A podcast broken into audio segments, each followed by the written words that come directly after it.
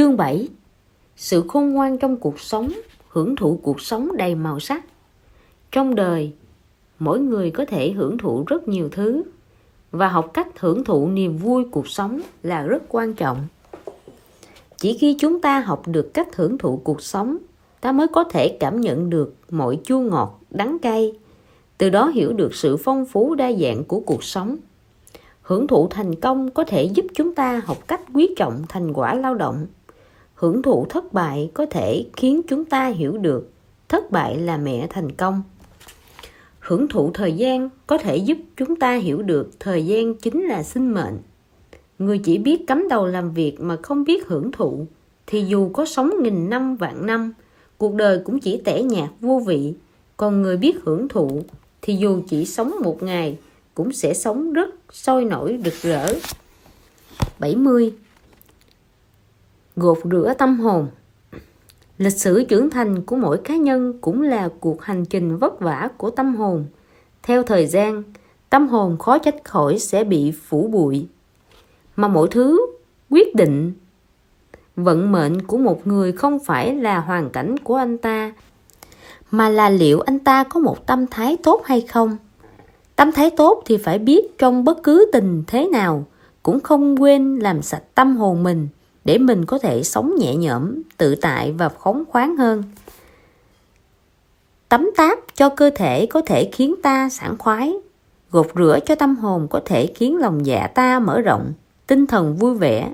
Khi tâm hồn của bạn không thể chịu đựng được gánh nặng, nặng nề, sao không tìm cho mình một cơ hội để tâm hồn được xả hơi? Tắm táp cho tâm hồn trong sự phản tỉnh. Khi thấy cuộc sống quá mệt mỏi, sao không tìm cho mình một không gian để tâm hồn được nghỉ ngơi đôi chút, sau đó đón nhận thử thách mới với một tinh thần phấn chấn tràn đầy sức sống. Đọc sách là cách tốt nhất để có thể thanh tẩy tâm hồn mình bất cứ lúc nào. Đọc sách có thể xua đi lòng tham, hư vinh và tự ti, khiến ta giữ được sự thanh thản trong tâm hồn, từ đó đối diện với mỗi ngày bằng một tâm trạng vui vẻ. Đọc sách có thể xây nên một tấm lòng rộng mở trong cuộc sống. Khoan dung là cho đi, là cống hiến, là bí quyết để xây dựng một mối quan hệ tốt đẹp giữa con người với con người. Khoan dung là một phẩm chất cao quý. Ở cảnh giới cao nhất chính là sự trưởng thành trong tư tưởng, sự phong phú của tâm hồn. Người biết khoan dung là người thông tuệ, mà đọc sách có thể nâng cao khả năng lý giải, lĩnh hội vẻ đẹp của sự khoan dung từ những tư tưởng suy nghĩ trong sách. Bù đắp những chỗ thiếu hụt trong tư tưởng của mình bằng những đạo lý trong sách, từ đó có được một tấm lòng khoan dung. Đọc sách có thể mang lại tiêu chuẩn phán đoán đúng sai. Quá trình đọc sách cũng là quá trình suy nghĩ. Bạn sẽ vô tình hay cố ý dùng các tiêu chuẩn trong sách để đánh giá bản thân, xem mình có tố chất nào mà các vĩ nhân thường có không. Mình có thể đối nhân xử thế như một số nhà hoạt động xã hội không? Đọc sách có thể khiến tư tưởng của chúng ta đi xa nhất có thể, lối suy nghĩ thêm rộng mở. Đọc sách có thể khiến chúng ta từ bỏ những điều đã mất một cách dễ dàng và dứt khoát, nỗ lực giành lấy thứ mình nên có được. Đọc sách có thể sửa chữa thái độ. Rất nhiều người có áp lực trong công việc và cuộc sống, luôn cảm thấy công việc lắt nhắt, phức tạp, dường như không học được kỹ năng và cách thức để tiến bộ. Lúc này, thông qua việc đọc sách, có thể hiểu được quá trình trưởng thành của người khác, có thể gặt hái được lối tư duy giúp bạn nhanh chóng chỉnh lý, sắp xếp công việc của mình, có thể có được lời đánh giá và chỉ dẫn khách quan về các phương tiện công việc của mình, từ đó sửa chữa thái độ làm việc. Vừa làm việc một cách có bài bản đường lối, vừa đúc ra phương pháp thành công của bản thân từ công việc, tìm ra con đường để mình phát triển cao hơn. Tóm lại, trong xã hội luôn thay đổi từng giờ từng phút hiện nay, kinh nghiệm thành công trong quá trình rất có thể sẽ trở thành căn nguyên thất bại của hiện tại, trong khi việc đọc sách có thể đã thông lối tư duy của chúng ta, gột rửa cho tâm hồn ta, thay đổi cách thức tư duy của ta bất cứ lúc nào, trả lại cho ta một tâm thái khỏe mạnh và cân bằng. Thanh tẩy tâm hồn bằng cách tự phản tỉnh, hiểu ưu khuyết điểm, biết thành và bại.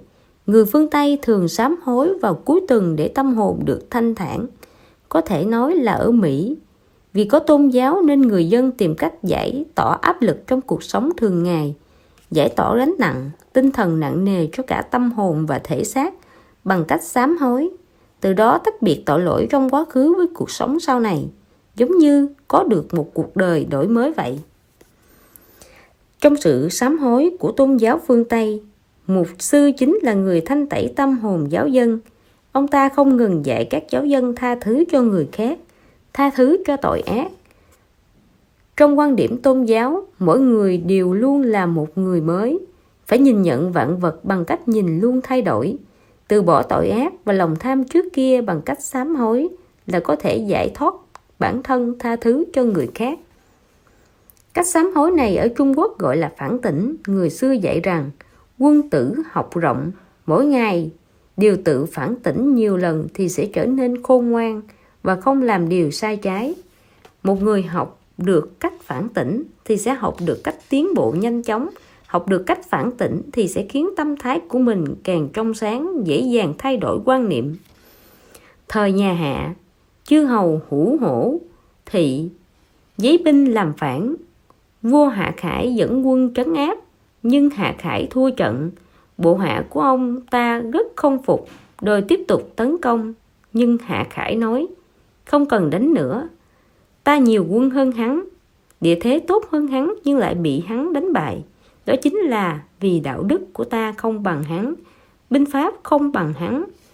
Từ đó trở đi, ngày nào Hạ Khải cũng dậy sớm làm việc, ăn uống đạm bạc, cố gắng hết sức chăm lo cho bách tính, dùng người có tài, tôn trọng người có nhân cách đạo đức.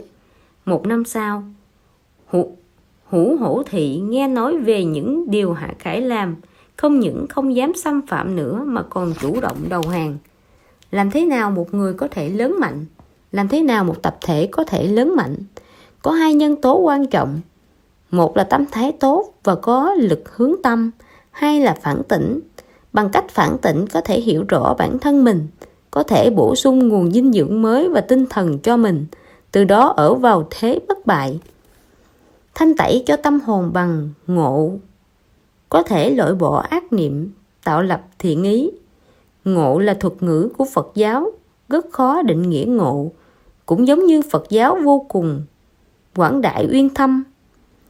Thiền tông chú trọng đốn ngộ, mới có câu chuyện thiền tông sư đập gậy vào đầu hoặc lớp tiết quán hỏi để khảo nghiệm mức độ lĩnh hội Phật lý của những người mới học.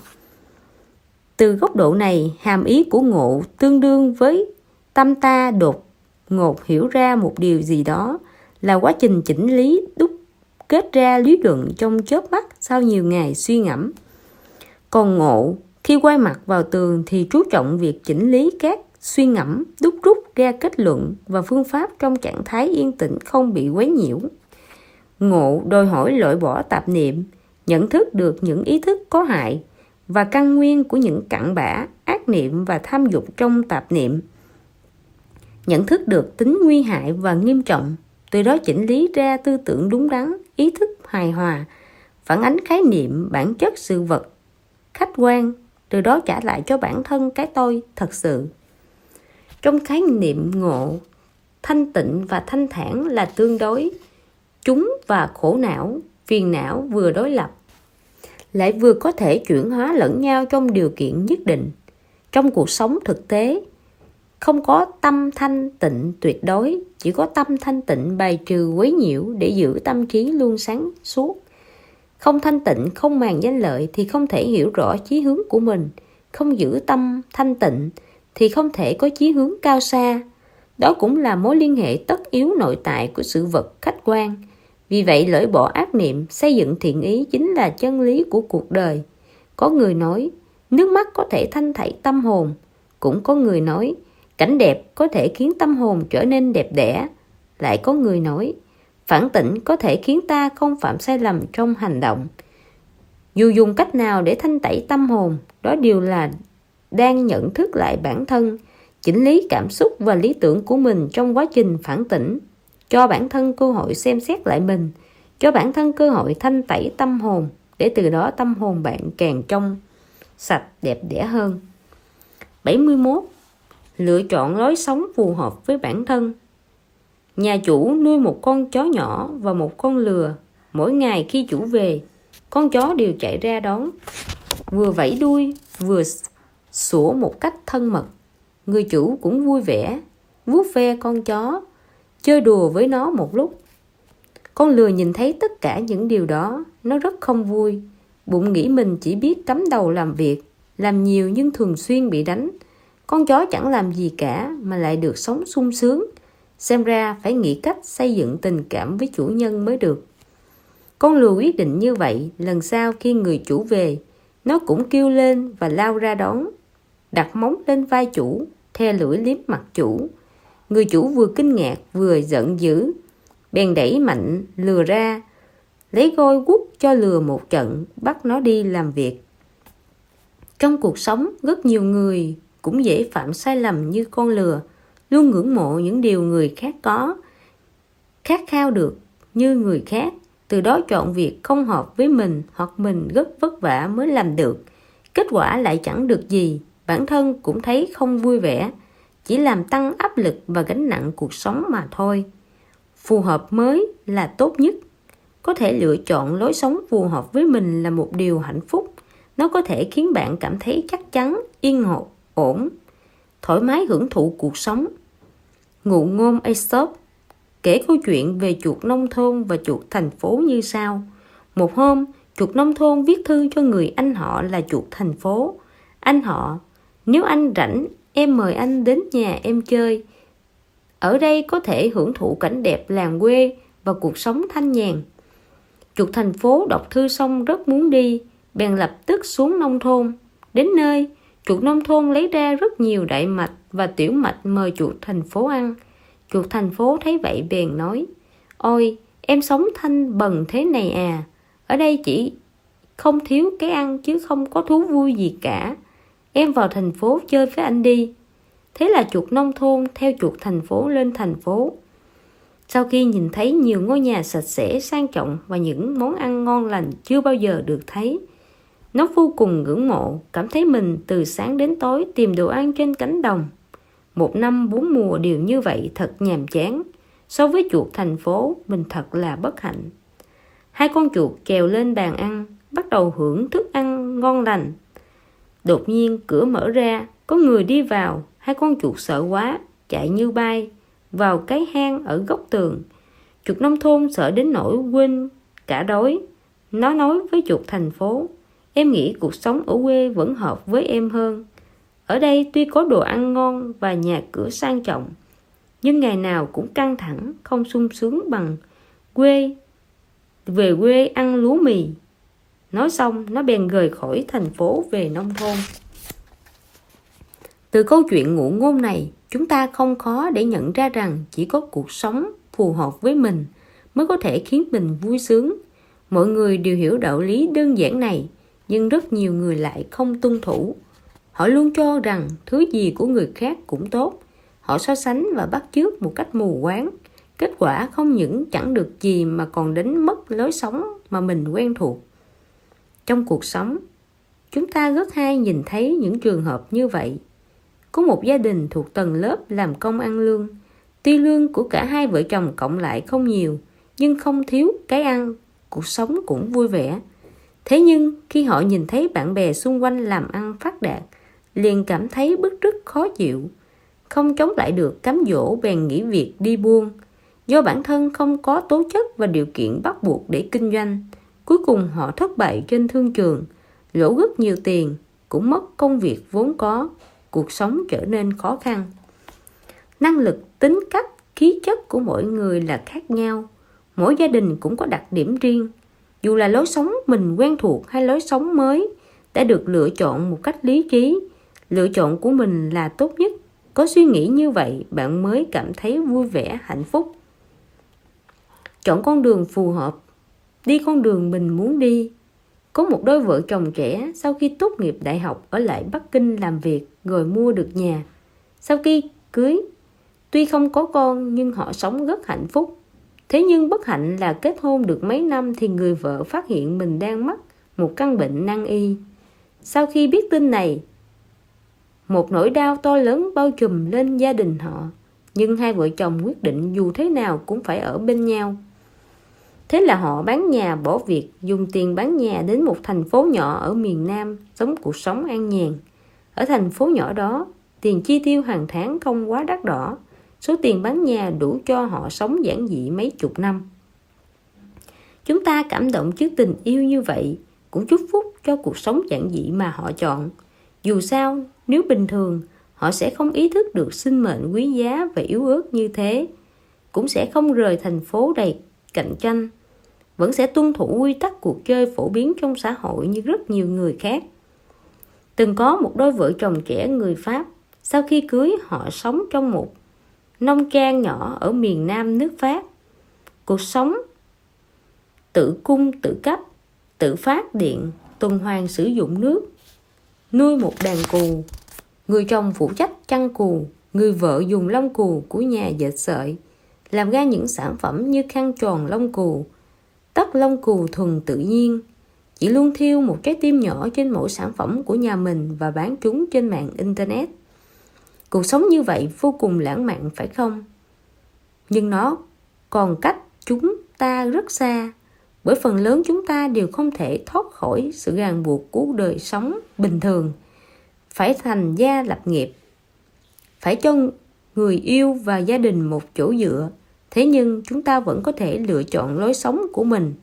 Bạn có thể ở lì lại thành phố mình thích, có thể ngủ sớm, dậy sớm rèn luyện sức khỏe, có thể xem bộ phim hay chương trình truyền hình mình thích mỗi tối, uống loại trà mình thích, thậm chí có thể ăn sáng ở vỉa hè mà không quan tâm đến những thứ như thị hiếu hay cao cấp tao nhã. Lựa chọn lối sống phù hợp với mình chính là hưởng thụ cuộc sống theo cách của mình. 72. Tham gia một đội tình nguyện. Một cô bạn kể về trải nghiệm của mình ở Ottawa như sau. Một hôm trên đường thành phố ở Ottawa, cô bị hai cậu bé chặn lại. Chúng ăn mặc gọn gàng, đầu đội một chiếc mũ giấy khá tinh tế, trên viết dòng chữ quyên góp cho những bạn nhỏ mắc bệnh bại liệt. Một cậu bé không hỏi han gì đã kéo cô ngồi xuống chiếc ghế nhỏ rồi đánh giày cho cô. Cậu bé còn lại lịch sự hỏi: "Thưa cô là người Trung Quốc ạ? Cô có thích Ottawa không? Thưa cô, ở nước cô có trẻ em mắc bệnh bại liệt không? Ai trả tiền điều trị cho họ ạ?" Một loạt câu hỏi này kéo cô ra khỏi sự ngại ngùng của một người xa xứ. Được người khác đánh giày trước mặt đám đông, cô lần lượt trả lời câu hỏi của cậu bé. Sau khi đánh giày xong, cô hỏi nên trả bao nhiêu tiền. Hai cậu bé đáp, trả bao nhiêu cũng được. Khi cô nhét $5 Canada vào túi vải trước ngực chúng, hai cậu bé tranh nhau lớn tiếng cảm ơn bằng giọng nói non nớt của mình. Cảm ơn cô, vô cùng cảm ơn cô. Chúng cháu hy vọng một ngày nào đó sẽ được đi du lịch tới đất nước xinh đẹp của cô. Vừa nói, chúng vừa kẹp một chiếc thẻ bằng giấy in hình dấu chân hai màu trắng đỏ lên áo cô và nói với các bạn khác: "Nhìn thấy dấu hiệu này sẽ biết cô đã quyên tiền rồi, sẽ không đánh giày cho cô nữa." Trên đường, cô nhìn thấy rất nhiều người đính dấu chân nhỏ xinh này trên áo. Khắp nơi đều thấy các bạn nhỏ nói với họ: "Cảm ơn cô chú."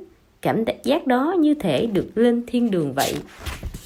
Có thể hồi nhỏ bạn cũng từng làm tình nguyện như vậy, từng tham gia các đội tình nguyện đi quét dọn lăng tưởng niệm liệt sĩ, đến thăm hỏi người già neo đơn. Có điều lúc đó có lẽ bạn không ý thức được tác dụng của các đội tình nguyện này. Có lẽ bạn chỉ coi đó là một hoạt động, chỉ biết nội hàm của nó một cách mơ hồ. Khi là người trưởng thành, tham gia hoạt động tình nguyện có ý nghĩa sâu sắc hơn nhiều. Trong phạm vi khả năng của mình, chúng ta nên tích cực làm một tình nguyện viên, tham gia các hoạt động tình nguyện. Tuy một hoạt động tình nguyện không thể thay thế lối sống của bạn sau này, nhưng ít nhất tâm hồn bạn sẽ có thêm một chút niềm vui. Nếu bạn có thể thật sự cảm nhận bằng trái tim, chân thành giúp đỡ những người cần giúp, chứ không chỉ thể hiện bản thân một cách thực dụng, cùng hành động với những người bạn giàu lòng yêu thương và tốt bụng, chắc chắn bạn sẽ cảm nhận được một niềm vui kỳ diệu khó mà diễn tả thành lời từ sâu thẳm trái lòng. Giá trị và ý nghĩa của việc tình nguyện không thể đánh giá bằng tiền bạc. Nó cho bạn những ấm áp mà tiền bạc không thể mua được, sự quan tâm giúp đỡ, tình yêu, tình bạn và sự cảm thông. Đối với tình nguyện viên, một hành động cống hiến giống như một kỳ nghỉ có ý nghĩa, khiến cho cuộc sống của bạn trở nên giá trị, đồng thời có được sự thỏa mãn về tinh thần. Tất nhiên, tiền đề của việc tham gia tình nguyện là sắp xếp ổn thỏa cuộc sống của mình trước, như vậy mới có thể sống tự lập, không cần đến sự cứu trợ của người khác, mới có thể thoải mái giúp đỡ mọi người. Có lẽ chúng ta không thể dứt khoát và kiên trì như những nhà từ thiện lớn vì chúng ta còn sự nghiệp và cuộc sống. Nhưng vào cuối tuần hoặc kỳ nghỉ, làm tình nguyện viên cho các tổ chức tình nguyện, cho đi mà không đòi hỏi nhận lại, không chỉ giúp đỡ được người khác mà cuộc sống của chúng ta cũng có giá trị hơn, gia tăng nhận thức của chúng ta về xã hội. Ngày 29 tháng 5 năm 2008, trên blog của một trang web bán lẻ có đăng một bài viết với tựa đề Nhật ký Miên Dương, không ngừng được cập nhật, dấy lên sự quan tâm của mọi người. Nhật ký ghi lại trải nghiệm của chủ blog từ ngày 19 tháng 5 khi quyết định làm tình nguyện viên cứu trợ động đất ở Vấn Xuyên, xuất phát đi Miên Dương làm công tác cứu trợ và trở về vào ngày 26. Mỗi bài viết đều ghi lại chi tiết những điều mắt thấy tai nghe ở Miên Dương, tiến trình làm công tác cứu trợ và những cảm nghĩ của bản thân. Trong quá trình làm công tác tình nguyện, anh ta và những người đồng hành xây dựng được một tình bạn sâu sắc. Anh ta nói, ở đây, đâu đâu cũng có những câu chuyện cảm động. Có người giấu đơn vị và người nhà để tới đây. Có học sinh trung học của trường Bắc Xuyên nhất trung mất người thân. Có người làm buôn bán, có quân nhân tại ngũ, có cán bộ nhà nước, các chiến hữu ở kho số 1. Tuy chúng ta không học cùng lớp như chúng ta cùng kề vai chiến đấu, vì có chung một tình cảm, một tâm nguyện. Chúng ta cùng vác hàng, cùng từng gặp nguy hiểm, chúng ta là chiến hữu trên cùng một chiến hào. Tôi sẽ mãi mãi không thể quên các bạn, không thể quên tình cảm chân thành này. Về vấn đề tiến độ cứu nạn, anh ta cũng có suy nghĩ của mình. Nước ta không giống Nhật Bản, không phải là một đất nước thường xuyên xảy ra động đất. Vì vậy, về phương diện phòng chống thiên tai và cứu trợ còn rất nhiều công tác chuyên môn làm không được khoa học và vi phạm. Thậm chí vì thế mà dẫn tới không ít lãng phí. Ví dụ, việc điều phối vật tư không căn cứ vào nhu cầu mà căn cứ vào thông tin. Người quản lý các điểm tập hợp người dân lại để tranh nhau vật tư. Ai giành được trước thì là của người ấy. Những bài viết này thật sự làm cư dân mạng xúc động. Mọi người tuy không biết anh ta là ai, nhưng đều bày tỏ sự kính trọng và ủng hộ anh ta trong bình luận. Thế nhưng, chỉ một tháng sau, tên của anh ta xuất hiện trên báo chí. Trần Tịnh Dương, giám đốc khu vực Hoa Đông của Hoa Nhuận Vạn Gia, nghỉ việc vào ngày 28 tháng 7. 16 năm qua, Trần Tịnh Dương luôn làm công việc bán lẻ, đã làm việc cho Hoa Nhuận Vạn Gia 6 năm. Nửa năm trước, anh ta còn từ chối một công ty. Lúc đó anh ta nói, tôi rất yêu Hoa Nhuận, vì hiện tại nó là công ty bán lẻ lớn nhất của Trung Quốc. Tôi cảm ơn Hoa Nhuận vì nó cho tôi đủ không gian và nền tảng để tôi có thể thể hiện và phát huy hết mức kỹ năng chuyên môn, tư tưởng quản lý và tham gia nghề nghiệp của mình. Thế nhưng chỉ mấy tháng sau, anh ta kiên quyết nghỉ việc vì trong quá trình cứu trợ động đất Vấn Xuyên, trái tim anh ta đã bị tác động. Anh ta nói, cuối tháng 5, sau khi từ Miên Dương về Tô Châu, người thì đã về, nhưng một nửa trái tim vẫn ở lại đó. Lòng tôi hướng về nơi đó. Mấy ngày đó trước mắt tôi luôn hiện lên nụ cười ngây thơ hoạt bát đáng yêu của con gái mình và ánh mắt cô độc trơ trọi của lũ trẻ ở vùng thiên tai. Đột nhiên, mong muốn nghỉ việc trở nên vô cùng mãnh liệt. Tôi không còn tâm trí làm việc nữa, tôi chỉ muốn làm gì đó cho lũ trẻ. Anh ta và các chiến hữu cùng đi cứu trợ thành lập Liên minh trợ giúp 1 đổi 1. Mục tiêu của chúng tôi là tài trợ cho trẻ em, gia đình khó khăn hoàn thành việc học, trở thành người có thể tự nuôi sống bản thân và có ích cho xã hội. Đúng như bình luận của cộng đồng mạng dành cho Trần Tịnh Dương, Tổng Giám đốc Trần: tuy rất tiếc nuối nhưng chúng tôi hy vọng anh hạnh phúc vui vẻ, chân thành chúc phúc cho anh. Chúng ta cũng chúc phúc cho Trần Tịnh Dương, hy vọng anh hạnh phúc vui vẻ trong công việc tình nguyện ở vùng thiên tai, có được sự bình yên và thỏa mãn trong tâm hồn. Nếu đến bây giờ bạn chưa từng tham gia hoạt động tình nguyện, cũng chưa từng tham gia hoạt động công ích chính thức nào, bạn hãy chuẩn bị tham gia một đội ngũ tình nguyện đi. Lựa chọn một vài tổ chức tình nguyện, tìm phương thức liên lạc của họ, ngồi xuống nhấc điện thoại lên, hỏi xem họ có cần giúp đỡ không. Chắc rằng họ sẽ rất vui lòng được đón nhận bạn. Trên thực tế, khi bạn xuất hiện ở văn phòng của họ, có thể bạn sẽ cảm thấy mình là người quan trọng nhất thế giới. 73. Nuôi dưỡng một sở thích. Con người sống thì phải vui vẻ hạnh phúc, phải tận dụng mọi phương thức để làm tăng niềm vui cuộc sống. Người có sở thích sẽ thêm niềm vui trong cuộc sống, đồng thời sẽ khỏe mạnh hơn. Trong cuộc sống, con người ít nhiều phải chịu một số áp lực như áp lực vì lợi nhuận, thành tích, quan hệ xã giao. Nếu bạn có sở thích nào đó, sau khi kết thúc một ngày làm việc mệt nhọc, ngắm cây hoa bạn trồng đã mọc thêm lá mới, nở ra nụ mới, thơ ca bạn viết được đăng trên báo, chú chim bạn nuôi đang vui vẻ ca hát với bạn, hoặc bạn nghĩ đến việc tối nay vẽ một bức tranh.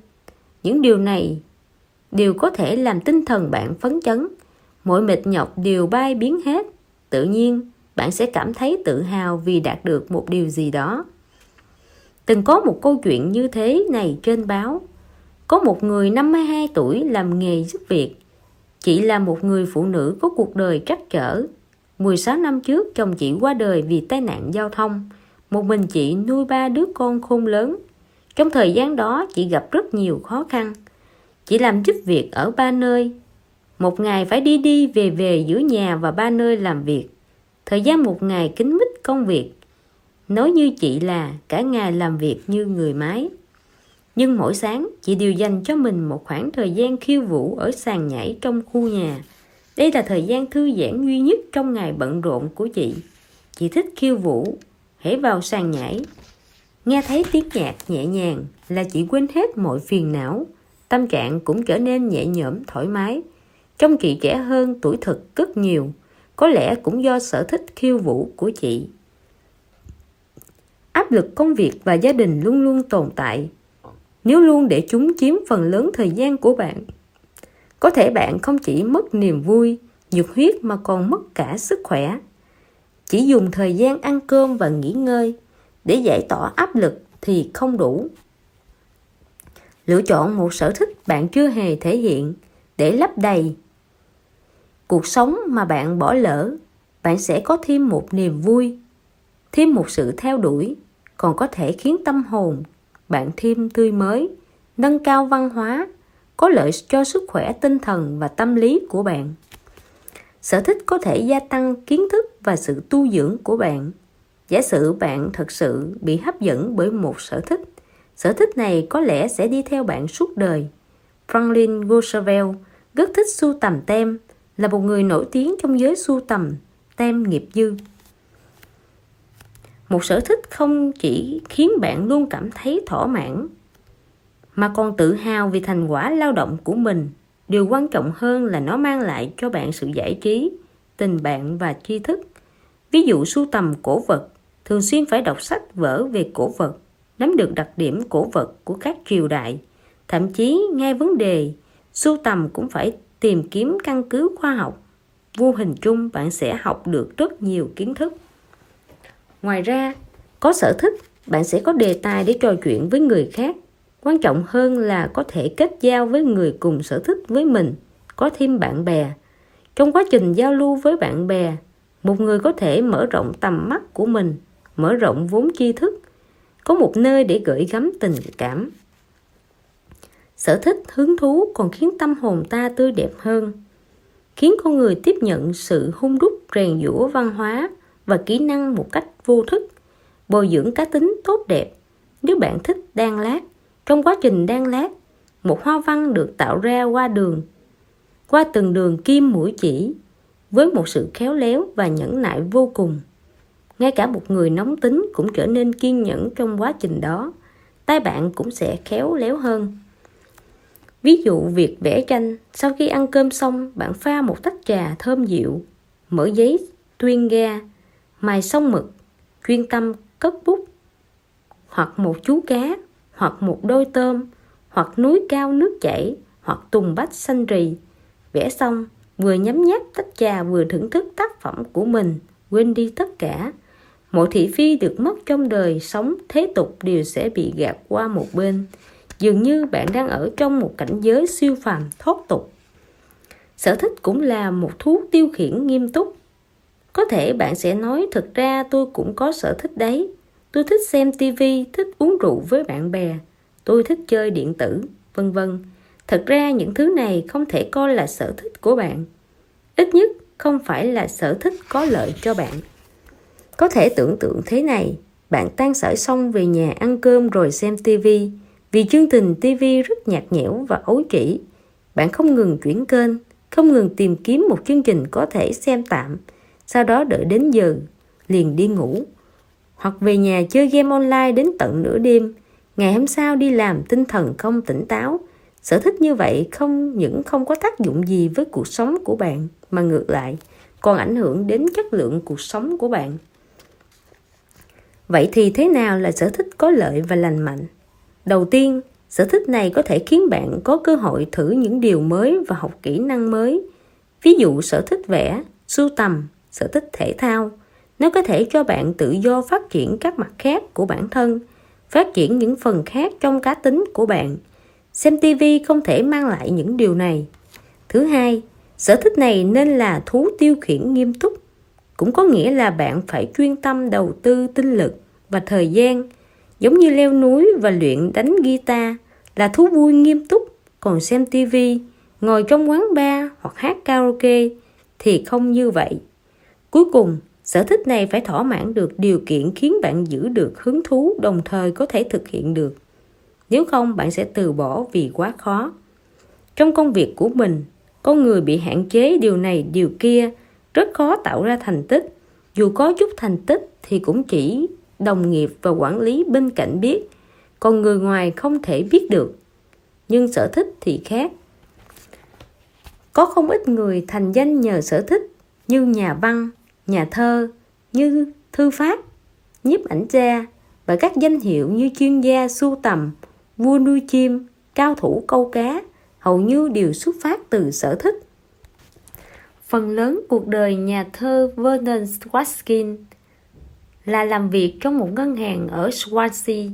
Khi nhà soạn nhạc Alexander Pavlovich Borodin viết Hoàng tử Igor, ông đang là giáo sư dạy hóa ở Học viện Quân y của Petersburg. Nhà thơ Thomas Stearns Eliot nổi tiếng thế giới nhờ bài thơ Đất hoang.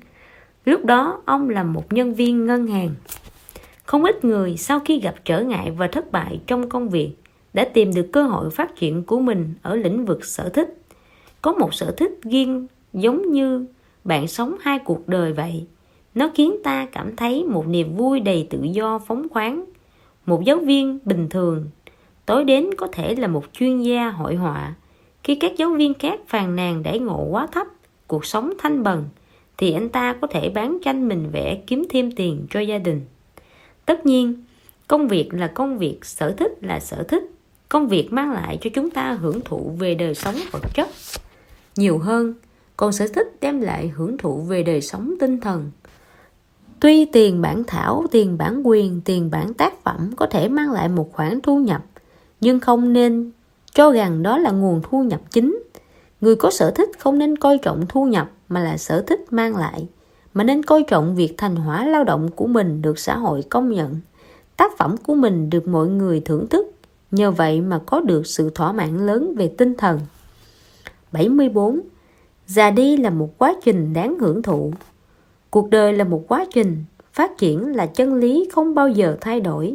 Nhưng con người luôn muốn giữ lại tuổi xuân mà không để tâm đến sự lãng mạn và niềm vui trong quá trình hưởng thụ cuộc sống. Thực ra, mỗi giai đoạn tuổi tác đều có chủ đề cuộc sống của riêng nó, như thời nhỏ non nớt, thời thiếu niên thanh xuân, tuổi trung niên chín chắn, tuổi già thanh thản. Mỗi giai đoạn đều rực rỡ sắc màu vì phát huy những chủ đề này khiến cuộc đời ngập tràn sức sống, ngập tràn hy vọng và mộng mơ, ngập tràn niềm vui và cảm xúc. Nhìn nhận sự lão hóa của sinh mệnh một cách đúng đắn, hưởng thụ cuộc sống hiện tại mới là lựa chọn chính xác. Nếu chỉ một mực muốn lưu giữ tuổi xuân, sẽ chỉ giống như Cổ Long viết trong Đa tình kiếm khách vô tình kiếm. Mỹ nhân không còn tuổi trẻ vốn là một điều đáng tiếc, nhưng nếu cô ấy không biết mình chẳng còn ở tuổi đôi mươi, lại ra sức siết chặt mỡ thừa quanh eo, dùng phấn son che giấu nếp nhăn trên mặt, vậy thì không những không khiến người ta thương cảm, ngược lại còn khiến người ta thấy buồn nôn và tức cười. Chúng ta phải biết rằng già đi là quá trình sinh lý tự nhiên, con người sống thì nên hưởng thụ quá trình, như vậy mỗi ngày sẽ trôi qua một cách thú vị. Có một người trẻ tuổi nhìn thấu hồng trần, cho rằng trên đời này có được thứ gì ắt rồi sẽ mất đi, cảm thấy bản thân cuộc sống không có ý nghĩa gì, vậy nên cả ngày chẳng làm gì, chỉ ngồi sưởi nắng dưới gốc cây một cách lười biếng. Có một nhà thông thái đi qua nhìn thấy anh ta bèn hỏi: chàng trai trẻ, thời gian tươi đẹp thế này sao cậu không đi kiếm tiền? Người trẻ tuổi đáp: kiếm tiền không có ý nghĩa gì, kiếm được tiền rồi cũng phải tiêu, tiêu rồi cũng hết. Nhà thông thái lại hỏi: vậy sao cậu không lấy vợ? Người trẻ tuổi đáp: không có hứng, lấy về rồi có khi lại ly dị. Nhà thông thái cười hỏi: vậy sao cậu không kết bạn? Người trẻ tuổi đáp: kết bạn có ý nghĩa gì chứ? Kết bạn rồi lại phải đi giúp anh ta, không cẩn thận có khi lại trở mặt thành thù.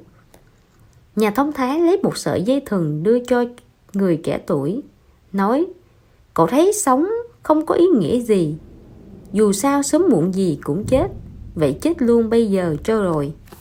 Người trẻ tuổi hốt hoảng nói: nhưng tôi không muốn chết. Nhà thông thái cười nói với anh ta: cuộc đời là một quá trình chứ không phải là kết quả. Nghe xong, người trẻ tuổi đột nhiên tỉnh ngộ, cảm thấy cuộc sống không có ý nghĩa, chỉ để thời gian lãng phí trôi qua, để bản thân dần dần già nua. Đây là suy nghĩ tiêu cực, vì sợ tuổi già mà cố níu kéo giữ thanh xuân. Việc làm đó thật vô ích, lãng phí thời gian, vì cuối cùng ai cũng sẽ phải già đi. Cách tốt nhất vẫn là chú ý vào hiện tại, tập trung vào những chuyện tích cực, cảm nhận quá trình của cuộc sống, chứ không phải quá vội vàng muốn có kết quả. Thầy giáo nọ có một cô con gái, từ khi con còn nhỏ, thầy đã giáo dục cô bé rất nghiêm khắc. 2 tuổi cô bé đã bắt đầu tiếp nhận sự giáo dục từ gia đình.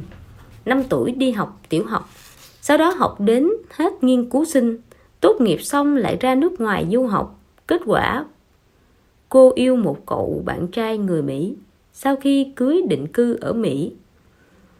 Một hôm, thầy giáo tâm sự với học trò của mình: đến bây giờ chúng tôi mới hiểu, hai chúng tôi cả đời này chẳng làm gì ngoài sinh cho người Mỹ một cô con dâu.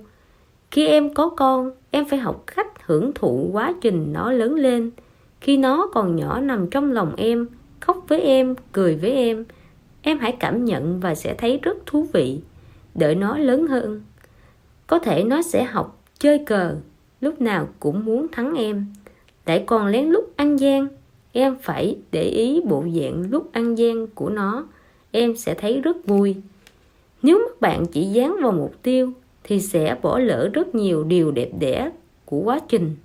Những điều đẹp đẽ này thậm chí đến kết quả cũng không thể sánh bằng. Cho nên chúng ta đừng bận tâm việc mình đang từ từ già đi.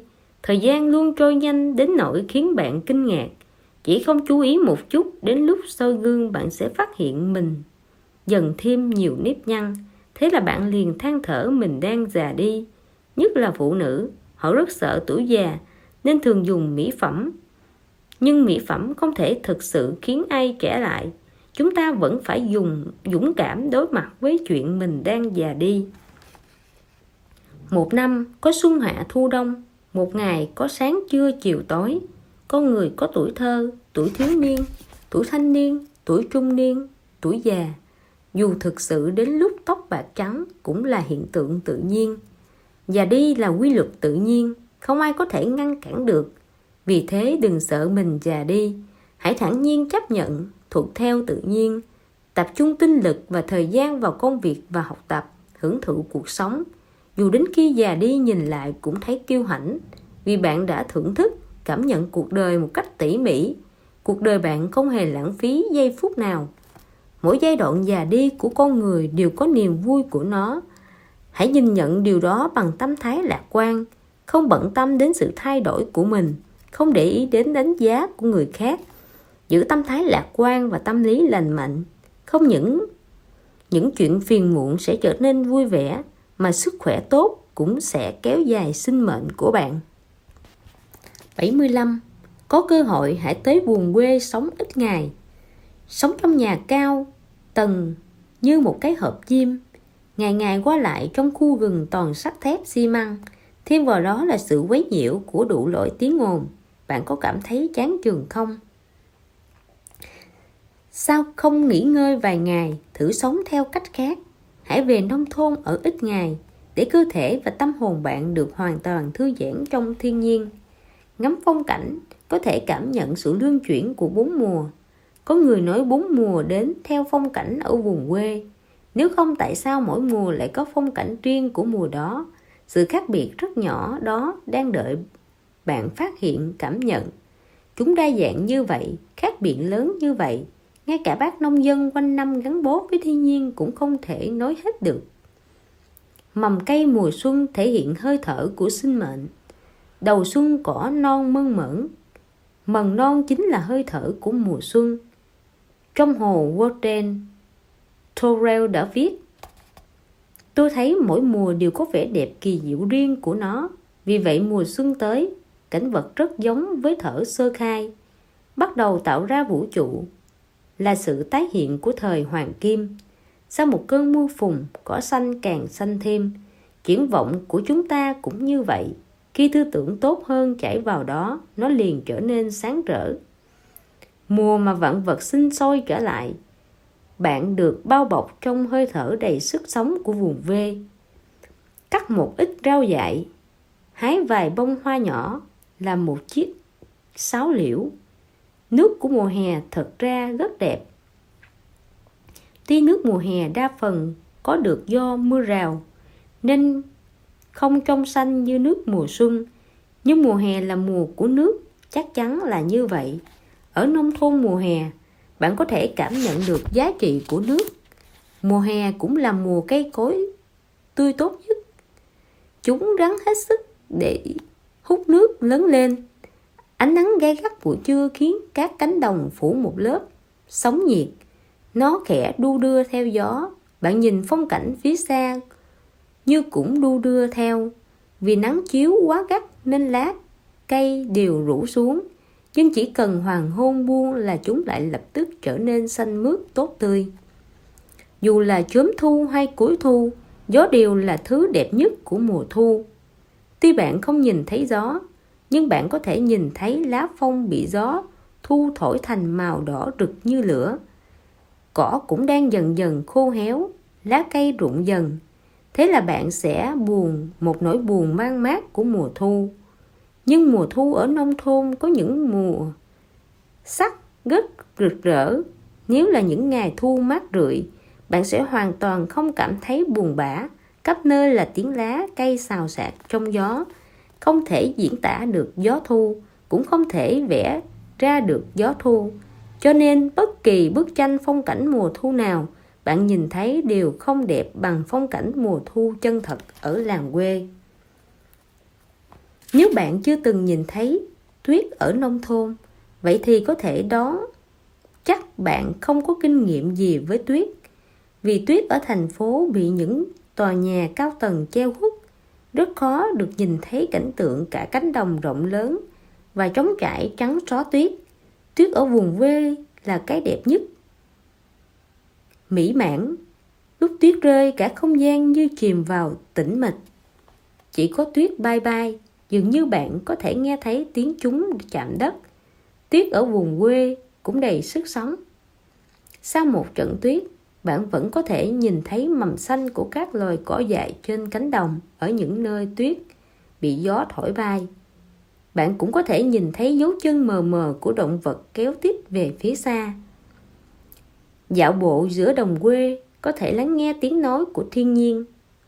Đối vọng thư, có một bài thơ viết về sự cảm động kỳ diệu trong lòng khi một mình đi giữa núi non. Nhìn thấy sắc mây lúc bình minh lên của người, liền cảm thấy nỗi u buồn khi trăng lặn, lại như áng mây lúc trời sắp sáng. Nỗi phiền muộn ai oán bay vào lòng tôi, nhưng không nghe tiếng chim hót véo von, tôi liền nức nở như tiếng nước chảy, lại như đóa hoa núi còn động sương đêm. Tôi không kìm được lệ ướt bờ mi. Chúng ta đi trên đường núi mơ hồ, để hương mơ nhóm tà áo đường xa, và bình minh đó, và tiếng chim ca, và sự triền miên vô cùng của người. Đứng trước thiên nhiên, bạn hoàn toàn không cần suy nghĩ gì cả. Chỉ cần kết nối cảm xúc với thiên nhiên là đủ. Nghe các loại âm thanh trong thiên nhiên, bạn có thể cảm nhận một sức mạnh vô hình rót vào cơ thể mình, khiến bạn thấy bình yên và thanh thản. Đừng hỏi đây là sức mạnh gì, vì trước thiên nhiên vĩ đại, sức mạnh này lan tỏa trong từng ngóc ngách của sinh mệnh. Bạn có thể cảm nhận được, nhưng không bao giờ nói ra được. Nghe tiếng mưa rơi, tốt nhất là chọn một hoàng hôn mưa rã rít. Bạn đi giữa cánh đồng, nhìn hoa dại nở rộ trên đồng, đang hôn những hạt mưa, ngắm làn mưa như khói như xưa. Có phải nó đẹp và mang mát như nỗi nhớ quê? Xa xa có bóng người đi đường, một người vội vã xuống núi. Chắc anh ta là nông dân bận rộn việc nông vào ngày mưa, sốt ruột muốn về nhà ăn bữa cơm tối giản dị với vợ. Có thể anh ta không cảm nhận được cái vị chiều tà ngày mưa đó, nhưng thực ra anh ta ở ngay trong ý vị ấy. Khỏi bếp bay lên, nó không bay cao trong mưa, mà giống như một làn sương xám trắng nhạt nhàn nhạt. Bạn biết rằng dưới mỗi làn sương này đều có một mái nhà, tuy chúng đều khuất lấp dưới những tán cây xanh Muốn nghe tiếng côn trùng thì phải chọn buổi chiều tà của mùa hè hoặc mùa thu. Ếch hoặc dế và một số loại côn trùng nhỏ không biết tên khác đều sẽ cùng nhau cất tiếng hát, để đêm trở nên vừa ồn ả vừa yên tĩnh. Tiếng kêu của chúng nhiệt tình đến thế, mạnh mẽ đến thế, khiến bạn bất giác nảy sinh lòng kính phục đối với những sinh mạng bé nhỏ này. Còn một âm thanh nữa cũng là âm thanh đẹp đẽ nhất của thiên nhiên, tiếng nước. Khi ý xuân ngập tràn khắp nơi, đứng bên bờ hồ yên tĩnh, mặt nước im lìm không tiếng động, hương lá non tỏ ra xung quanh bạn, khiến bạn đắm chìm trong đó. Xa xa trên không trung là tiếng hót của chim sơn ca. Có người ném mạnh hòn đá xuống nước, cũng có người liệng nghiêng hòn đá một cách khéo léo. Hòn đá nhảy 2-3 lần trên mặt nước rồi lặng lẽ chìm xuống. Đứng yên lặng bên bờ hồ, thứ mà ta lắng nghe thật ra là thiền ý ở trong lòng. Đến thăm hỏi những người dân quê sẽ có cảm nhận sâu hơn về chốn làng quê, vì ở làng quê con người vẫn là quan trọng nhất. Thực ra đi vào làng quê không chỉ là nhìn ngắm phong cảnh như thơ như họa, mà quan trọng hơn là phải cảm nhận làng quê bằng trái tim. Thiên nhiên rất đẹp nhưng cũng rất khắc nghiệt.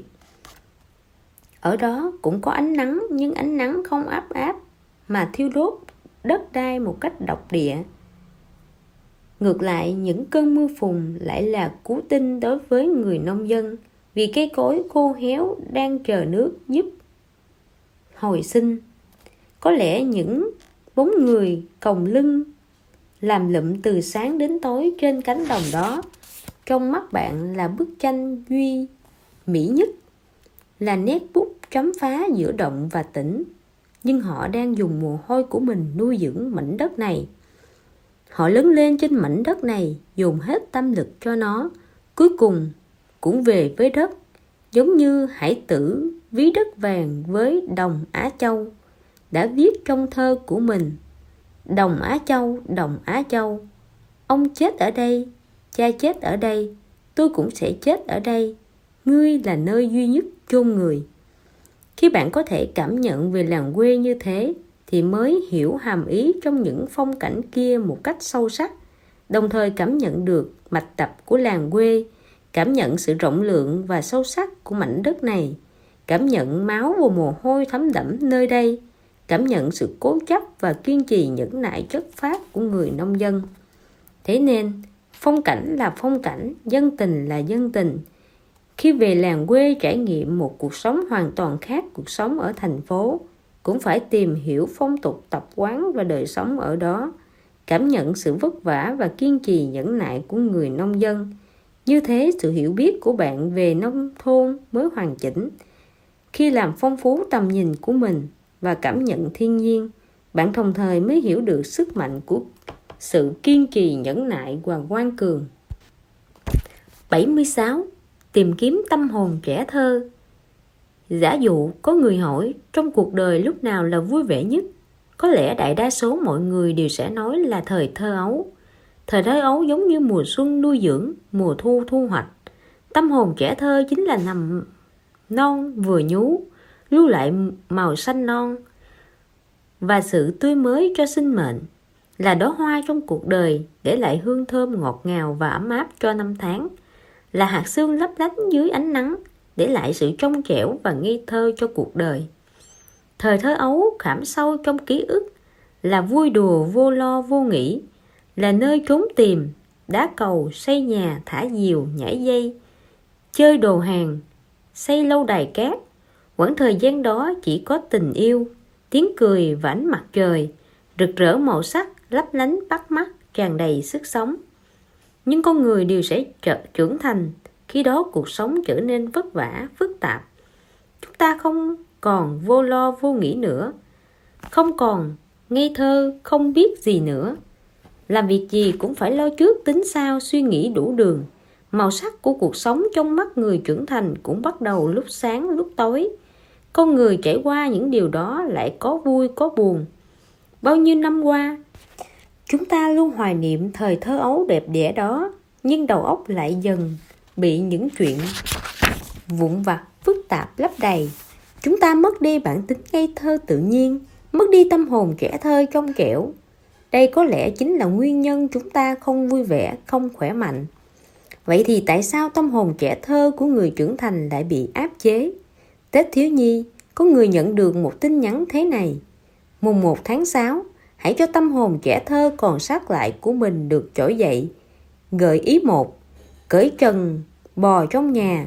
Gợi ý 2, nhảy trên giường. Gợi ý 3, thử mặc quần thủng đít, đứng khóc trên đường để chú cảnh sát đưa về nhà. Gợi ý 4, đổ sữa vào bình sữa, múc sữa bằng mớm ti. Tin nhắn ấy khiến người ta bật cười. Sau đó người nhận tin lại vội vàng chuyển tiếp tin nhắn này cho bạn bè để mỗi người cùng vui. Thế nhưng Tết thiếu nhi của người lớn cũng chỉ có như vậy thôi. Vậy vì dù sao ngày này vẫn là ngày lễ của trẻ con. Thế giới rực rỡ màu sắc là không gian cho lũ trẻ thỏa sức tung hoành. Vai trò của người lớn chỉ là người giám hộ, người ngoài, người nhớ thời bé thơ, không thể trở thành nhân vật chính. Thực ra không phải người lớn không có tâm hồn trẻ thơ, chỉ là nó bị áp chế mà thôi. Con người một khi trưởng thành sẽ phải đóng rất nhiều vai.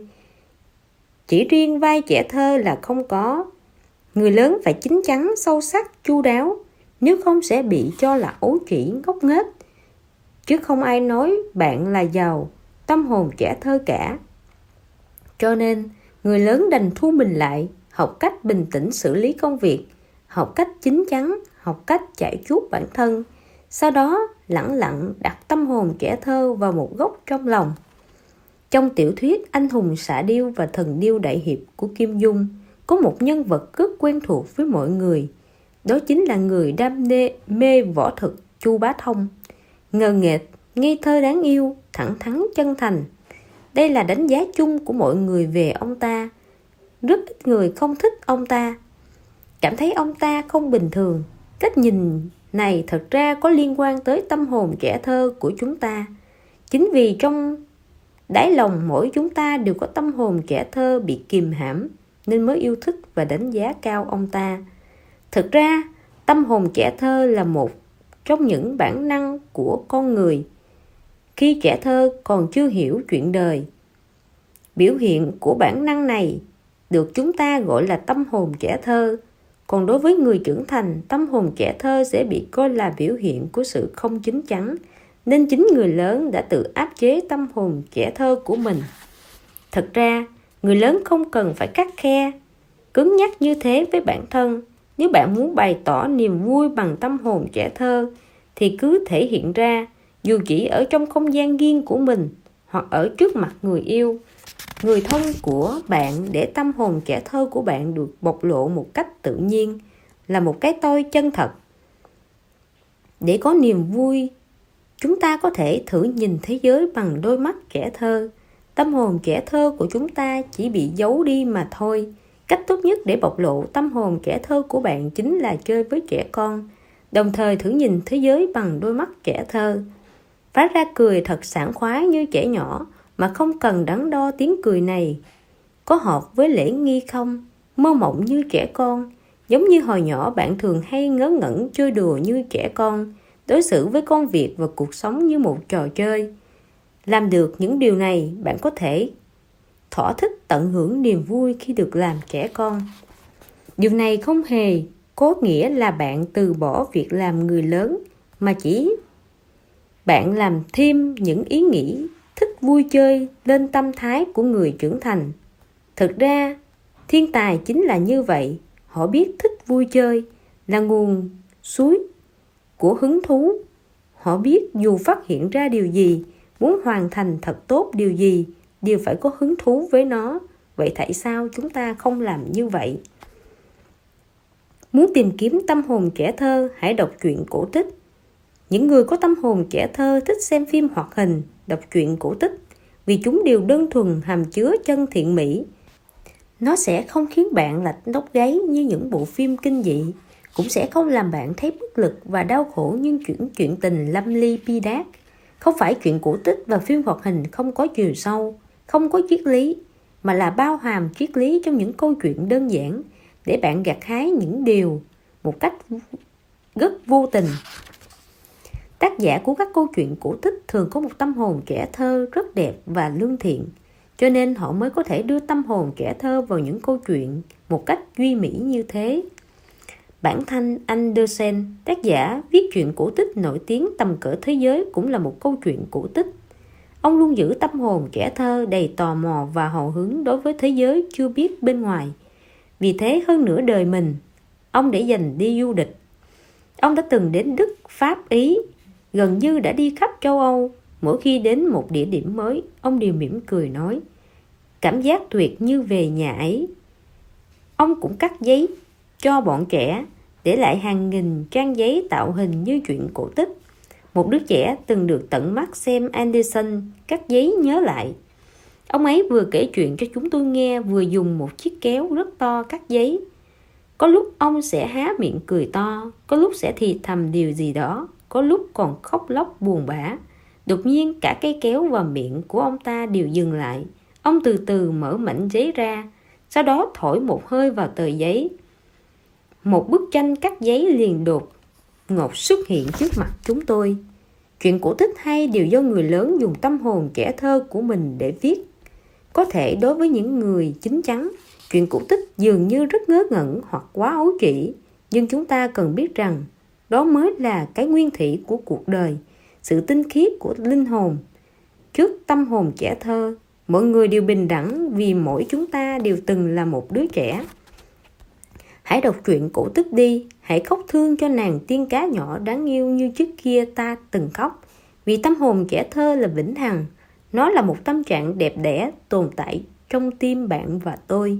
Chúng ta hãy hành động, tìm lại tâm hồn trẻ thơ đã bị chúng ta lãng quên từ lâu, để tâm hồn trẻ thơ mãi ở bên chúng ta, cho chúng ta một cuộc đời vui vẻ, hạnh phúc. 77. Đám tang khiến bạn hiểu được ý nghĩa của sinh mệnh. Hồi nhỏ chúng ta đi dự đám tang của người khác, thấy những người thân nhân của người vừa qua đời đau khổ khóc lóc, Có lẽ chúng ta vẫn chưa hiểu gì về chuyện sống chết. Đến khi lớn lên, chúng ta mới biết sinh lão bệnh tử là một quá trình tự nhiên, không ai có thể trốn khỏi cái chết. Khi chúng ta sống vui vẻ thì rất khó thực sự hiểu được sự đáng quý của sinh mệnh, rất khó có thời gian nghiêm túc suy gẫm vấn đề sinh lão bệnh tử. Chỉ khi sinh mệnh lướt qua kẻ tai, không nể níu giữ được nữa, chúng ta mới biết đó là tổn thất không gì bù đắp nổi. Vậy thì, khi đi dự một đám tang, hãy cảm nhận một cách chân thật thái độ của con người với cái chết, nghiêm túc cảm nhận ý nghĩa của sinh mệnh. Phải biết rằng đám tang của con người trang nghiêm mà đầy biết ơn. Âm dương cách biệt, hai đầu sống chết. Con người thường dùng những lời này để miêu tả cái chết. Người sống không bao giờ có thể chứng kiến cái chết của mình. Chỉ có cái chết của người thân thiết nhất với ta mới có thể khiến chúng ta hiểu được nỗi đau đớn tột cùng của cái chết. Nhìn từ góc độ này, cái chết luôn là chuyện của người sống.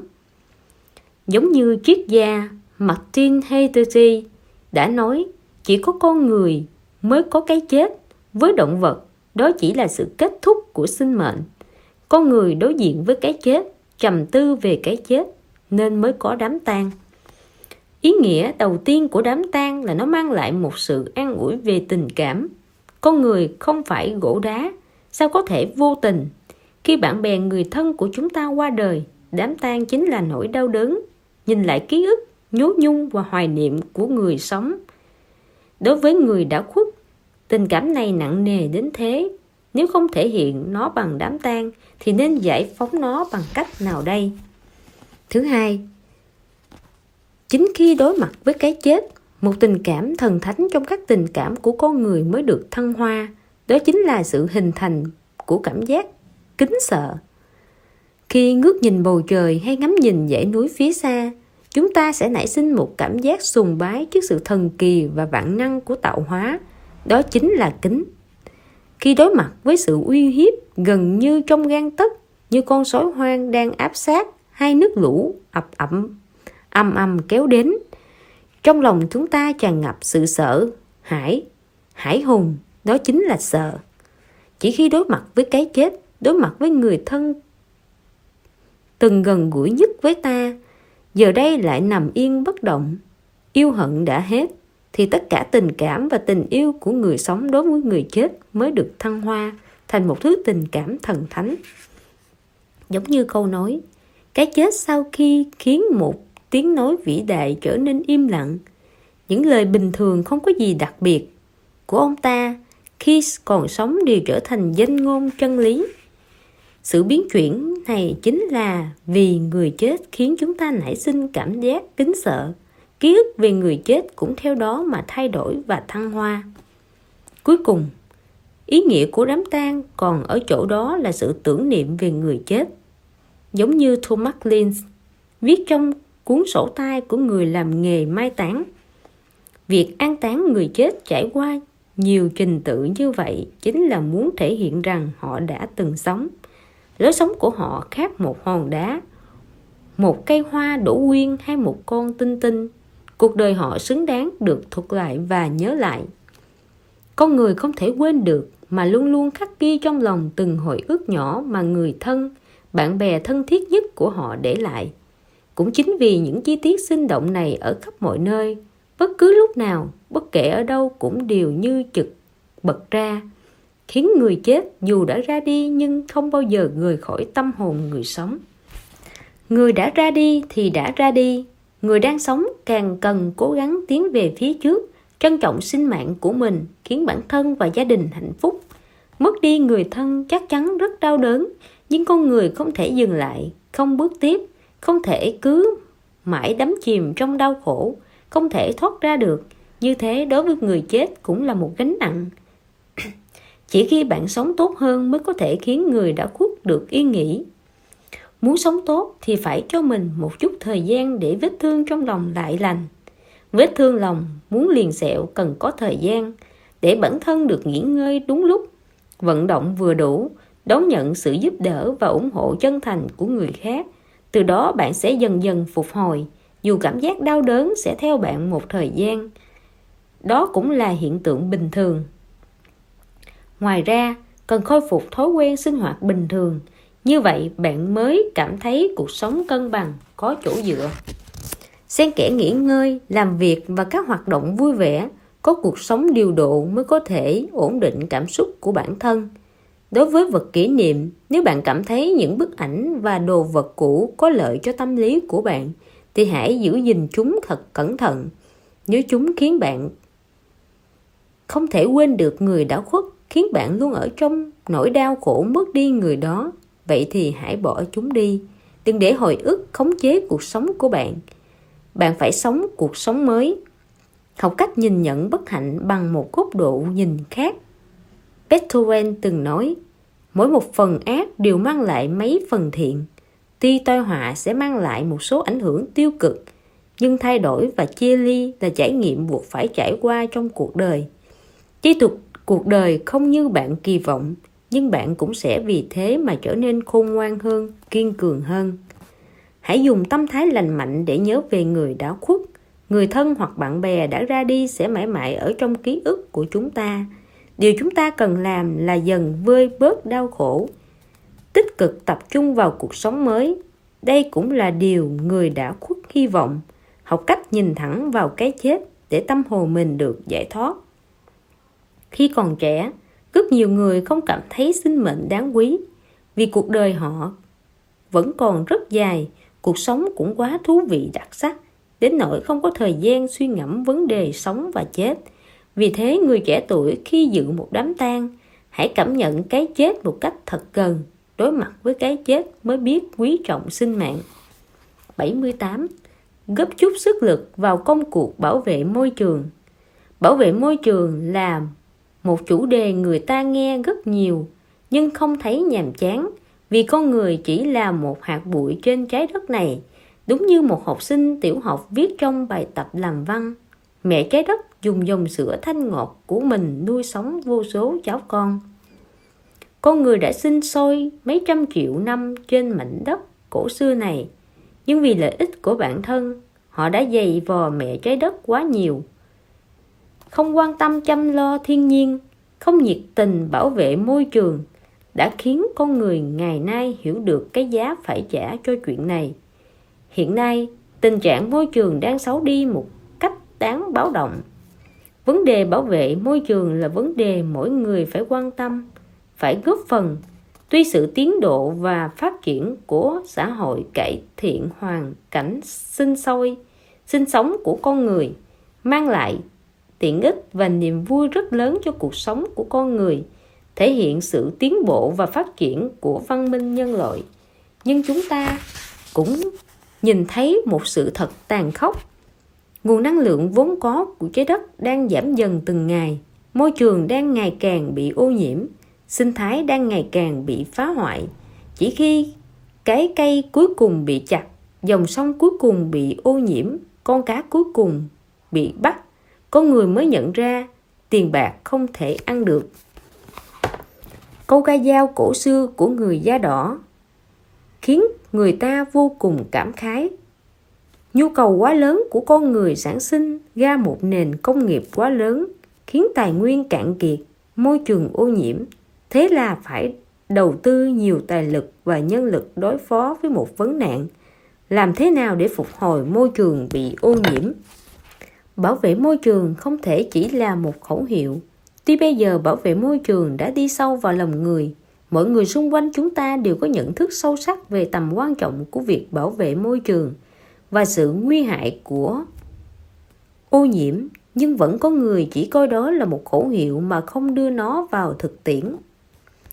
Ở bên cạnh chúng ta, đa số mọi người đều có thể thực hành tiết kiệm chống lãng phí, nhưng vẫn có một số người ở nhà mình thì rất tiết kiệm nhưng lại không chú ý tiết kiệm ở công ty hoặc nơi công cộng. Ví dụ khi làm vệ sinh dùng rất nhiều nước để lau nhà, bật điều hòa xuống nhiệt độ thấp nhất để làm lạnh, không bao giờ tắt các thiết bị điện như máy tính, quạt điện. Mùa đông, lúc không có người cũng không tắt nguồn điện máy sưởi, vứt thẳng các thiết bị nguyên liệu có thể tái chế vào đống rác.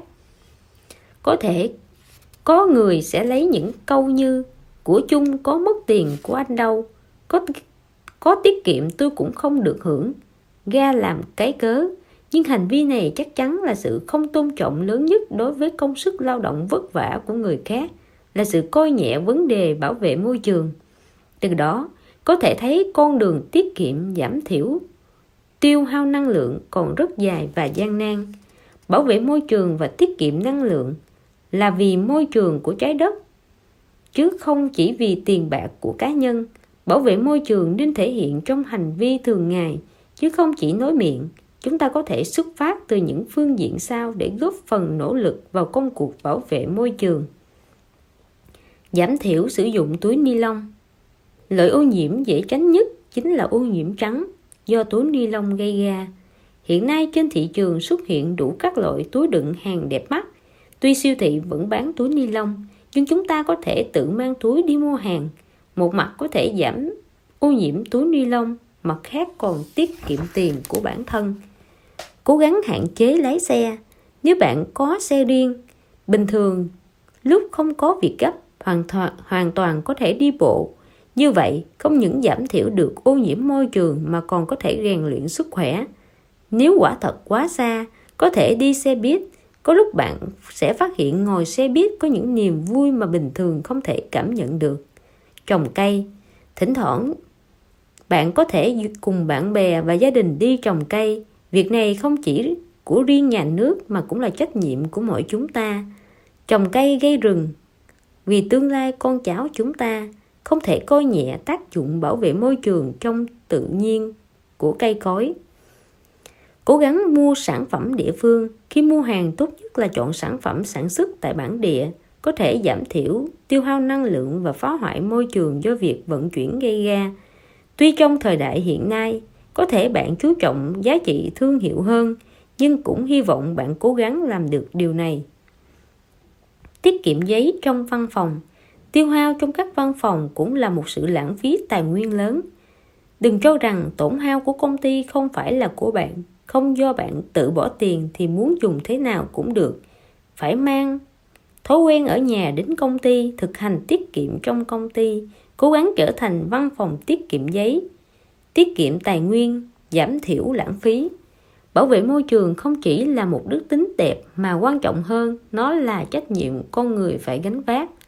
Chúng ta sinh ra là để mưu cầu tự do và hạnh phúc, nhưng mưu cầu tự do và hạnh phúc lại buộc phải tiêu hao nền tảng môi trường vốn không vô hạn. Con người không có sự tự do tuyệt đối. Vì vậy, có quyền thụ hưởng thì phải có nghĩa vụ báo đáp. Bảo vệ môi trường chính là mặt đối lập với sự tiêu xài của chúng ta, là nghĩa vụ chúng ta phải cố gắng làm được. 79. Nuôi thú cưng làm bạn. Trên cửa một cửa hàng bán thú cưng có treo tấm biển bán chó con. Tấm biển này rất thu hút lũ trẻ. Không lâu sau, có một cậu bé bước vào hỏi: "Bao nhiêu tiền mới mua được một chú chó con ạ?" Ông chủ đáp: "Từ 30 đến 50 tệ." Cậu bé lôi một đống tiền lẻ trong túi ra, nói: "Cháu chỉ có 2 tệ 3 hào 7 xu. Cháu có thể xem chó con không?" Ông chủ mỉm cười gật đầu. Sau đó huýt sáo, một con chó mẹ từ đầu kia của hành lang chạy tới. Sau lưng là những chú chó con lông xù. Mấy chú chó chạy trước trông như những cục bông di động, còn chú chó cuối cùng bị tập tễnh. Cậu bé hỏi ông chủ: Con chó này bị làm sao vậy?" Ông chủ giải thích rằng bác sĩ thú y đã kiểm tra rồi, con chó con này chân sau bị tật, không thể đi lại bình thường. Cậu bé nói: "Chắc chắn cháu muốn mua con chó này." Ông chủ cười nói: "Con chó này không cần mua, nếu cháu muốn nuôi chú tặng cháu đấy." Câu nói này không hề khiến cậu bé vui mừng. Cậu khẳng định: "Cháu không cần chú tặng, chú chó này cũng đáng tiền như những chú chó khác. Cháu sẽ trả đủ tiền để mua nó. Bây giờ cháu đưa chú 2 tệ 3 hào 7 xu. Sau này mỗi tháng cháu sẽ đưa chú 5 hào cho đến khi trả hết tiền." Ông chủ xua tay nói: "Sao cháu phải mua con chó này? Nó đâu thể chạy nhảy chơi đùa cùng cháu như những con chó khác được." Lúc này cậu bé cúi xuống, kéo ống quần bên trái lên để lộ chân trái bị dị tật của mình, nói: "Cháu cũng không thể chạy nhanh. Vừa hai chú chó này có một người bạn cũng giống như nó. Coi chó như bạn là quán tính tâm lý của con người nhiều năm nay. Giữa chó và chủ nhân của nó thường có tình cảm rất sâu đậm, cho nên chúng ta thường nói chó là người bạn tốt nhất của con người, là loại động vật gần gũi với con người nhất. Thú cưng là người bạn trung thành nhất của con người. Trong Thế chiến thứ hai, những chú chó quân đội được gọi là anh hùng bốn chân. Chúng vác bao thuốc nổ trên lưng, không hề ngần ngại xông về phía xe tăng địch, chết cùng kẻ địch. Trong trận động đất ở Vấn Xuyên, chú chó cứu hộ và các tình nguyện viên cùng bôn ba đường trường ngày đêm xông lên tuyến đầu của công cuộc cứu trợ con người. Từng có một chú chó được gọi là vệ sĩ trung thành. Trong tình thế người chủ bị chôn vùi dưới đống đổ nát hơn 90 giờ đồng hồ, không rõ sống chết, nó vẫn ở đó bảo vệ, không rời một bước cho đến khi người chủ được cứu. Trong tất cả các loại thú cưng, chó nhờ thông minh, trung thành, linh tính nên được cả thế giới yêu thích và quan tâm. Nó sẽ luôn bầu bạn với chủ nhân của mình, dù chủ nó có giàu, có hay nghèo hèn. Có lẽ bạn sẽ không coi nó là duy nhất, nhưng trong lòng nó, bạn chính là duy nhất. Người nuôi thú cưng thường sẽ xây dựng một tình cảm sâu sắc với thú cưng của mình. Cha Phong Tử Khải nuôi một con mèo già 18 tuổi. Mỗi tối khi cha ông uống rượu, con mèo già đó luôn ngồi cạnh bình rượu. Cha ông thường cho nó ăn đậu phộng khô, mà món đậu phộng khô này các anh chị em của Phong Tử Khải không bao giờ được ăn. Thú cưng không những có thể mang lại niềm vui đến cho cuộc sống của con người, khiến con người có thêm một người bạn, nó còn mang lại sự an ủi về tâm hồn cho con người, giảm thiểu hoặc loại bỏ bệnh tật của con người. Một nữ sinh viên năm 2 của một trường đại học ở Bắc Kinh tự sát không thành, được đưa tới bệnh viện cấp cứu. Đây là lần thứ 4 cô gái này tự sát. Lúc đó sau khi bác sĩ phụ trách cấp cứu chuẩn trị xong, bước đầu phán đoán cô gái này có biểu hiện trầm cảm nghiêm trọng. Ông khuyên cô đến một viện nghiên cứu tâm lý để điều trị. Sau khi bác sĩ ở viện nghiên cứu tâm lý tiến hành phân tích bệnh tình và điều trị bằng thôi miên, đã quyết định dùng cách điều trị bằng tình cảm của động vật, tặng một con mèo tên là Cầm Cầm cho cô nuôi. Sau hơn một tháng sống cùng Cầm Cầm, cô gái này như thành một người khác, không những không nghĩ tới chuyện tự sát nữa mà còn trở nên phóng khoáng, nhiệt tình, lạc quan. Cách điều trị bằng tình cảm của động vật này bắt nguồn từ thập niên 80 thế kỷ 20 ở Đức, là một phân nhánh ứng dụng thực tế của lý luận trị liệu bằng cảm xúc. Nghiên cứu cho thấy nuôi động vật có thể điều trị các bệnh tinh thần như chứng úa, tự kỷ, khuynh hướng tự sát, giống như nuôi chim có thể chữa chứng loạn thần kinh chức năng, nuôi ngựa có thể điều trị chứng lo âu, nuôi mèo có thể chữa chứng u uất, nuôi cá có thể chữa hội chứng căng thẳng. Không chỉ như vậy, chữa bệnh bằng động vật còn có thể áp dụng vào rất nhiều phương diện. Ví dụ, chó luôn là người bạn tốt nhất của con người. Sự giúp đỡ của chó với con người không chỉ giới hạn ở phương diện điều trị tâm lý. Chúng có thể dẫn đường cho người mù chăm sóc cuộc sống của họ.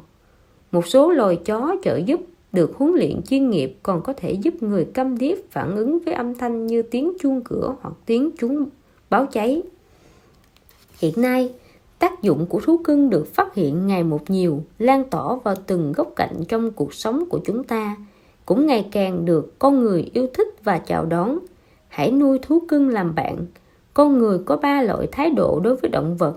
Một là coi con người là trung tâm, muốn quyết định số mệnh của động vật để thỏa mãn lòng tham ích kỷ của mình, không tiếc đánh bắt giết, chóc bừa bãi, khiến động vật tuyệt chủng. Hai là đề xướng bảo vệ động vật vì động vật có thể phục vụ con người. Ba là coi động vật là bạn, thừa nhận chúng cũng là chủ nhân của trái đất như con người. Muốn làm một người nhân đạo, có tình cảm phong phú thì hãy chọn một loại thái độ thứ ba, nuôi thú cưng làm bạn. Cảm nhận người bạn không biết nói chuyện này sẽ mang lại niềm vui và cảm hứng như thế nào. Nuôi thú cưng làm bạn chính là thêm một người bầu bạn cho cuộc sống của mình, thêm một chút màu sắc cho cuộc sống, từ đó làm phong phú cuộc sống và tình cảm của bạn, cũng sẽ khiến bạn có lòng yêu thương với mọi loài động vật. Thế nhưng cần chú ý rằng nuôi thú cưng không phải là sự bất đồng nhất thời.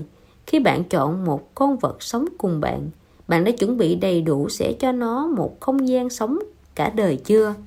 Cá và chim không có yêu cầu gì lớn với môi trường, nhưng cần cân nhắc xem nên cho ăn thế nào, làm thế nào đảm bảo chúng có thể lớn lên khỏe mạnh, làm thế nào để bảo vệ môi trường trong nhà. Có những động vật cỡ lớn như chó, mèo, thằn lằn, thỏ, lợn cảnh, bạn phải suy nghĩ về các vấn đề như miễn phòng dịch cho chúng một chỗ ngủ ấm áp, thoải mái khi đêm xuống, đèn đốm tắt hết. Là chủ nhân, bạn nằm trên chiếc giường ấm áp dễ chịu của mình, bạn đâu thể để chúng ngủ trên sàn nhà lạnh ngắt. Thú cưng sở dĩ khó nuôi vì chúng là những sinh linh sống, có quá trình sống tự nhiên và vui buồn giận hờn, có yêu cầu với không gian và đòi hỏi khắt khe về việc bầu bạn. Cho nên nuôi thú cưng ở một ý nghĩa nào đó chính là đón nhận một thành viên mới trong gia đình. Đã định nuôi thì bạn phải chịu trách nhiệm với sinh linh nhỏ bé này. 80. Ghi chép lại những câu chuyện trong tâm hồn. Dù bạn có thừa nhận hay không, trí nhớ rất yếu ớt và ngắn hạn. Cùng với thời gian, một số thứ sẽ nhạt dần, dần bị lãng quên. Cho nên Lỗ Tấn mới nói, người hùng cứu thế mang tên quên lãng sắp tới rồi, tôi cần phải viết gì đó. Cũng có người cho rằng hồi ức không đáng tin. Trên thực tế, khi nhớ lại quá khứ là chúng ta đang tạo ra lịch sử. Khi nhớ lại, bạn đã không thể tìm thấy cảm giác và không khí của lúc đó nữa. Điều bạn nghĩ chỉ là nhìn nhận chuyện quá khứ với tâm trạng của hiện tại. Vì thế có thể nói, nhớ lại quá khứ là quá trình bạn tiến hành lý giải, đánh giá chuyện quá khứ với tâm thái của hiện tại. Cho nên, nó không còn là dáng vẻ ban đầu nữa. Trong cuộc sống, luôn có rất nhiều chuyện đáng để chúng ta ghi nhớ, đáng để chúng ta hoài niệm. Thế nhưng nếu không viết ra, không lâu sau, chi tiết của những câu chuyện vốn cắm rễ sâu trong tâm hồn đó và cảm xúc ban đầu trong bạn sẽ mờ dần. Nó sẽ từ từ biến mất khỏi trí nhớ của bạn. Thế là con người ghi nhớ bằng cách thắt nút dây thừng, sau đó có chữ viết, sau đó nữa có giấy bút, sau đó nữa có máy tính. Công cụ ghi chép luôn không ngừng tiến bộ, nhưng mục tiêu vẫn như ban đầu: ghi chép, hoài niệm, sử dụng. Mỗi chúng ta hẳn ai cũng từng viết nhật ký, chính là những câu văn khi xưa ghi lại những sự kiện, những cảm xúc. Nếu bây giờ bạn còn giữ, mở ra đọc cũng cảm thấy vui và cảm động. Khi chúng ta dần lớn lên, ít ai còn muốn viết nhật ký. Mọi người đều như cảm thấy không cần lãng phí thời gian viết những thứ vô vị đó nữa. Thế là sổ nhật ký bị vứt xó hoặc bán cùng giấy vụn. Khi nhìn lại quá khứ, có thể bạn sẽ phát hiện chỉ những câu chữ ấu trĩ đó mới có thể tái hiện những năm tháng tuổi trẻ của bạn. Còn ký ức trong đầu đã mờ nhạt từ lâu rồi. Tuy ký ức có thể cho ta nhớ lại một chuyện nào đó, nhưng nhiều khi những chi tiết của sự việc, chủ thể của sự việc, những cảm xúc khi đó chúng ta không thể nhớ một cách rõ được. Đến lúc này bạn mới hiểu, hóa ra ghi chép lại chuyện xảy ra trong quá khứ mới là đáng tin cậy nhất. Có một câu chuyện thế này. Một buổi tối, người chồng đang đọc cuốn sách về những câu chuyện thần bí, nhưng anh ta càng lúc càng thấy chán. Người vợ đang xem phim truyền hình dường như cũng bị lây nỗi chán chường thế. Thế là chị đến chỗ giá sách, lấy ra một cuốn sách dày được đóng sơ sài ở tầng dưới cùng. Anh còn nhớ ngày này 5 năm trước, chúng mình đang làm gì không? Người vợ lật dở cuốn sách trong tay nói, lúc đó chúng mình đi nghỉ, đang ở trong nhà nghỉ ở Mana. Thật sao, anh quên mất chuyện đó rồi.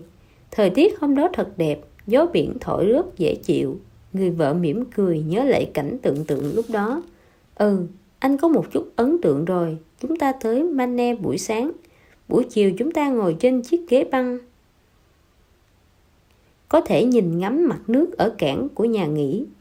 Những chiếc thuyền đánh cá đổ ở ven bờ dập dềnh theo làn sóng. Một chiếc thuyền đánh cá về cảng, chúng ta nhìn về phía thuyền của anh ta. nhìn thấy dưới chân anh ta là một chiếc làng to, trong đó hơn nữa là làng tôm hùm. Lúc đó trời rất trong xanh, chỉ có mấy đụng mây trắng như bông lững lờ trôi, hải âu trao liệng trên bầu trời. Người vợ lại lật thêm trang nữa. Sau đó chúng ta ngồi thuyền đi ngắm cảnh. Anh còn nhớ không? Tất nhiên là nhớ rồi, người chồng cười đáp. Anh còn nhớ chúng ta ra biển cả ngày để câu cá.